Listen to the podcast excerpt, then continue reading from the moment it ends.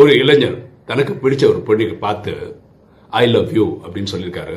அதுக்கு அந்த பொண்ணு ரொம்ப கோவப்பட்டு யாரை பார்த்து ஐ லவ் யூ சொல்கிறேன் உன் முகத்தை கண்ணாடியில் பார்த்திருக்கியா? அப்படின்னு கேட்டாங்க. அதுக்கு அந்த இளைஞர் என் முகத்தை கண்ணாடியில் பார்த்ததுனால தான் உங்ககிட்ட வந்து ஐ லவ் யூன்னு ப்ரப்போஸ் பண்ணேன். இல்லாட்டி நான் நயன்தாராவை ப்ரப்போஸ் பண்ணியிருப்பேன் அப்படின்னு சொன்னார். பாருங்களேன் ஒரு ஆணுக்கு ஒரு பெண் மேலேயும் ஒரு பெண்ணுக்கு ஆண் மேலேயும் விருப்பம் வர்றது இயற்கை.